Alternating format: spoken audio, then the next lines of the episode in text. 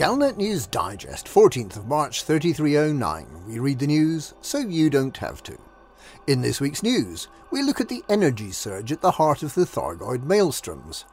But before that, we consider President Hudson's future, we get ourselves some caustic sink launchers, and we visit the Indra before it leaves Ceres Tarn to fight the Thargoid invasion.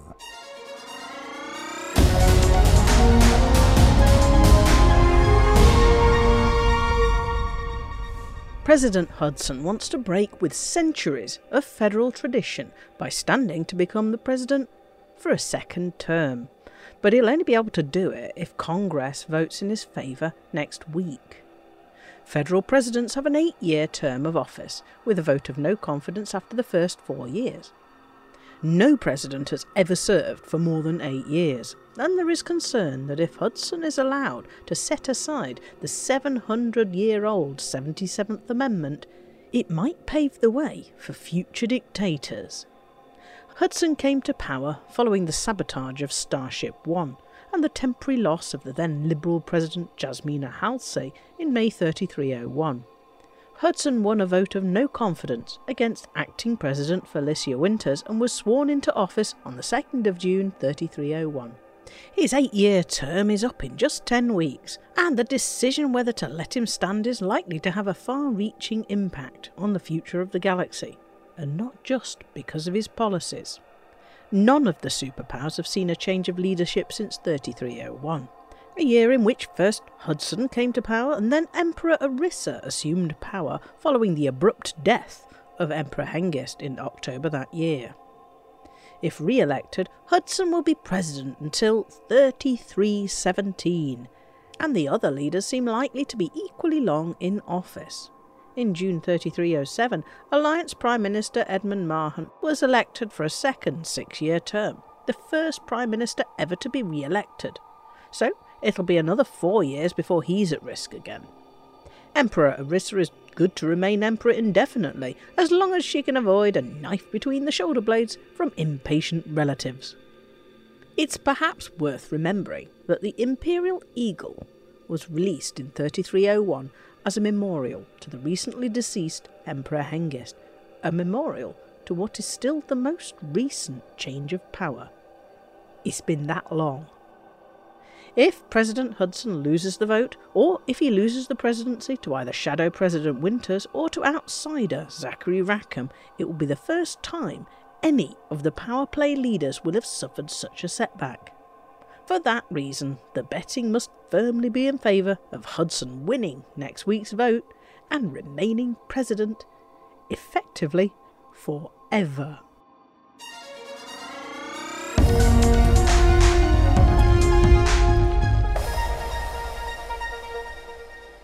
The place to see and be seen these days is inside the Thargoid maelstroms. There are indeed wonders to behold, and there's the prospect that something even more spectacular may appear in the middle around about the end of April. But the price of entry is high. You really can't get by without at least one, preferably three or four, caustic sink launchers. These little wonders suck up all the green goopy nastiness emitted by the caustic generators and let you spit it out when they're full. Once you've unlocked caustic launchers, you'll never need to worry again about burning off toxic corrosion, using silent running, or using limpets. The caustic sink launcher is a modern miracle, a massive step forwards in the arms race against the Thargoids. To get one, you need two types of material caustic shards and corrosive mechanisms, which you can only get by scooping them up inside the maelstroms, typically from the very caustic generators you're trying to protect yourself from. You also need five caustic tissue samples, which you get by using a xenoscanner and research limpets on the caustic generators.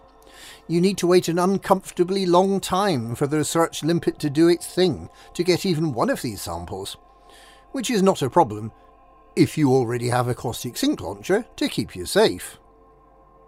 The answer to this conundrum is to find a fleet carrier that's selling caustic tissue samples. You can then take them to the nearest megaship and use them to unlock those sweet, sweet caustic launchers. Then you take a quick trip to visit Ram Tah and get the ammo clip size increased from 4 to 7. With four of these things fitted to your ship, you can easily spend an hour or more in the maelstrom, in relative safety, as long as you dodge the caustic generators and the rather preoccupied Thargoid interceptors, which will probably only notice you if you bump into them. But what is at the heart of the maelstrom? Stay tuned.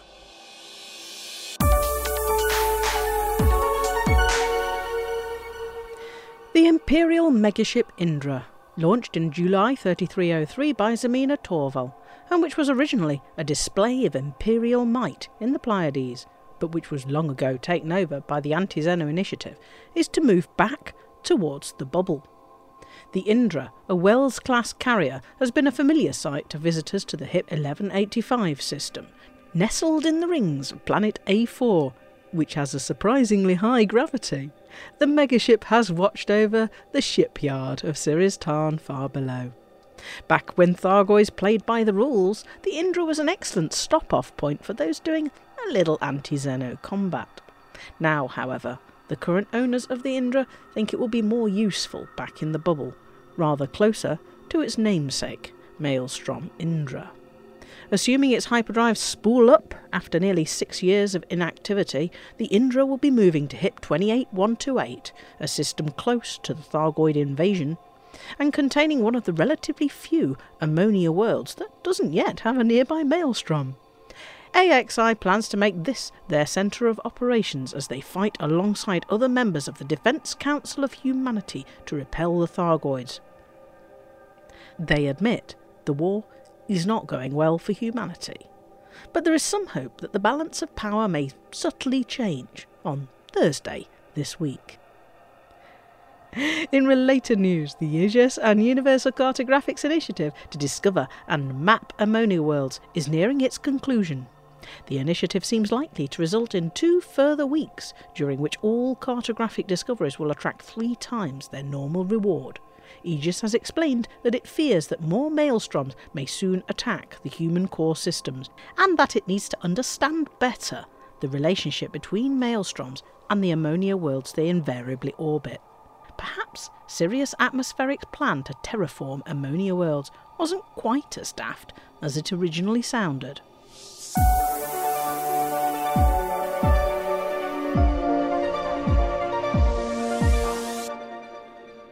So, what is there at the heart of the maelstrom? If you haven't already visited and you want to experience it for yourself, you may want to stop watching now. The outside part of the maelstrom is rather uninspiring with a muddy brownish green fog full of caustic generators that squirt out green nastiness. There are also occasional Thargoids wandering around and checking on the consistency of the caustic fog. But as you get towards the centre, you begin to see a dull red crackling cloud. This core seems to charge up the closer you get, with dozens of lightning bolts fizzing over the surface. It gradually gets paler with a whiteness showing behind the red clouds and strange shifting shadows. And then, very suddenly, an enormous energy pulse races out at incredible speed, and your ship's carried away far faster than any interceptors or Thargon swarm.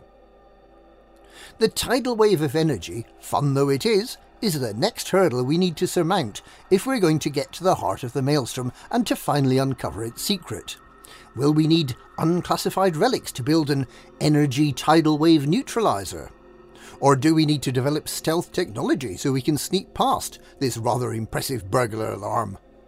It's probably something Ram Tah, Ishmael Palin, and Aegis will sort out. Although there's an outside chance that Azimuth Biotech will attempt something useful or that the currently absent one-time test subject, Xiaojin I, will rock up with a means of mind-controlling the Thargoid defences. If you want to be ready for that new technological advance, whatever it is, you'd better find some time to sort out those caustic sink launchers. After all, And that's this week's Galnet News. Galnet News. We read the news so you don't have to.